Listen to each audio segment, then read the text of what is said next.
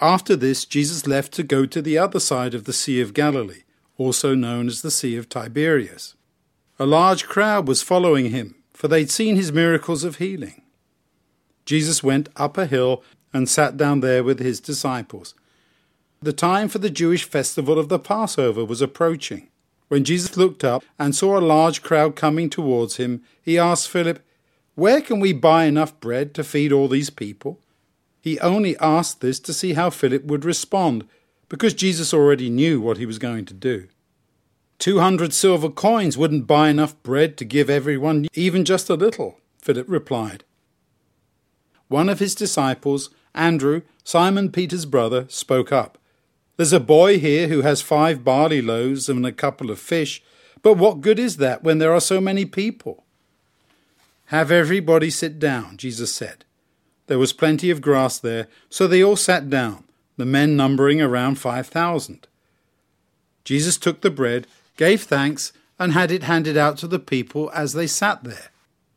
Then he did the same with the fishes, making sure the people had as much as they wanted. Once they were all full, he said to his disciples, Collect what's left over so nothing is wasted. So they collected and filled twelve baskets with the pieces of the five barley loaves the people had eaten. When the people saw this miracle, they said, Surely this is the prophet who was to come into the world. Jesus realized that they were about to force him to become their king, so he left them and went up into the hills to be by himself. When evening came, his disciples went down to the sea climbed into a boat, and headed across the water towards Capernaum. By now it was night, and Jesus had not joined them yet. A strong wind began blowing, and the sea grew rough. When they had rowed three or four miles, they saw Jesus walking on the water, coming towards the boat. They were very frightened. Don't be afraid, he told them. It's me. Then they gladly took him into the boat, and immediately they reached the shore where they were going. The next day, the crowd that had stayed on the other side of the sea noticed that there had been only one boat there, and that Jesus had not got into the boat with his disciples, but they had left without him. Then other boats arrived from Tiberias, landing near to the place where they'd eaten the bread once the Lord had blessed it. Once the crowd realized that neither Jesus nor his disciples were there, they got into the boats and went over to Capernaum looking for Jesus. When they found him on the other side of the sea, they asked him, Rabbi, when did you get here? I tell you the truth, Jesus replied. You're looking for me because you ate as much bread as you wanted, not because you understood the miracles. Don't be preoccupied about food that doesn't last, but concentrate on the lasting food of eternal life which the Son of Man will give you, for God the Father has placed his seal of approval on him. So they asked him, What do we have to do in order to do what God wants? Jesus replied, What God wants you to do is to trust in the one he sent. What miracle are you going to perform for us to see so we can trust in you? What are you able to do? They asked. Our forefathers ate manna in the desert in fulfillment of the scripture that says, He gave them bread from heaven to eat. I tell you the truth. It wasn't Moses who gave you bread from heaven, Jesus replied. It's my Father who gives you the true bread of heaven. For the bread of God is the one who comes from heaven and gives life to the world. Lord, please give us this kind of bread all the time, they said. I am the bread of life, Jesus replied. Anyone who comes to me will never be hungry again, and anyone who trusts in me will never be thirsty again. But as I explained to you before, you have seen me, but you still don't trust me. All those the Father gives me will come to me, and I won't reject any of them. For I came down from heaven not to do what I want, but to do what the one who sent me wants. What he wants is for me not to lose anyone he has given to me, but for me to raise them up at the last day.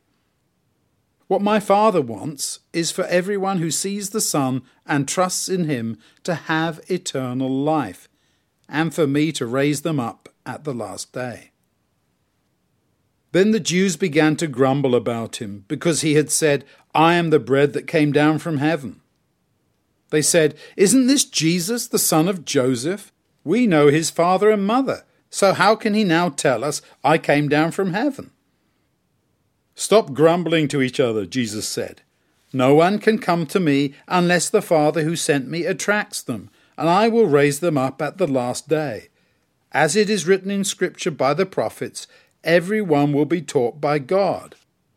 Everyone who listens to and learns from the Father comes to me. Not that anyone has seen God, except he who is from God. He has seen the Father. I tell you the truth. Anyone who trusts in him has eternal life. I am the bread of life. Your forefathers ate manna in the desert, but they still died. But this is the bread that comes down from heaven, and anyone who eats it won't ever die. I am the life giving bread from heaven, and anyone who eats this bread will live forever. The bread is my flesh that I give, so that the world may live. Then the Jews argued heatedly among themselves. How can this man give us his flesh to eat? They asked. Jesus told them, I tell you the truth. Unless you eat the flesh of the Son of Man and drink his blood, you cannot truly live. Those who eat my flesh and drink my blood have eternal life, and I will raise them up at the last day. For my flesh is true food, and my blood is true drink. Those who eat my flesh and drink my blood remain in me, and I remain in them. Just as the life giving Father sent me, and I live because of the Father, so anyone who feeds on me will live because of me. Now, this is the bread that came down from heaven not the kind your forefathers ate and still died. Anyone who eats this bread will live forever. Jesus explained this while he was teaching in a synagogue at Capernaum. Many of his disciples, when they heard it, said, This is hard to accept. Who can follow it? Jesus saw that his disciples were complaining about this, so he asked them, Are you offended by this? Then what if you were to see the Son ascend to where he was before? The Spirit gives life. The physical body doesn't do anything. The words I've told you are spirit and life, yet there are some of you who don't trust me. Jesus had known from the very beginning who didn't trust him and who would betray him. Jesus added, This is why I told you that no one can come to me unless it is made possible by the Father. From this time on, many of Jesus' disciples gave up and no longer followed him. Then Jesus asked the twelve disciples, What about you? Do you want to leave as well? Simon Peter answered, Lord, who would we follow? You're the one who has the words of eternal life. We trust in you, and we are convinced that you are God's Holy One. Jesus replied, Didn't I choose you, the twelve disciples? Yet one of you is a devil. Jesus was referring to Judas, the son of Simon Iscariot. He was the one of the twelve disciples who would betray Jesus.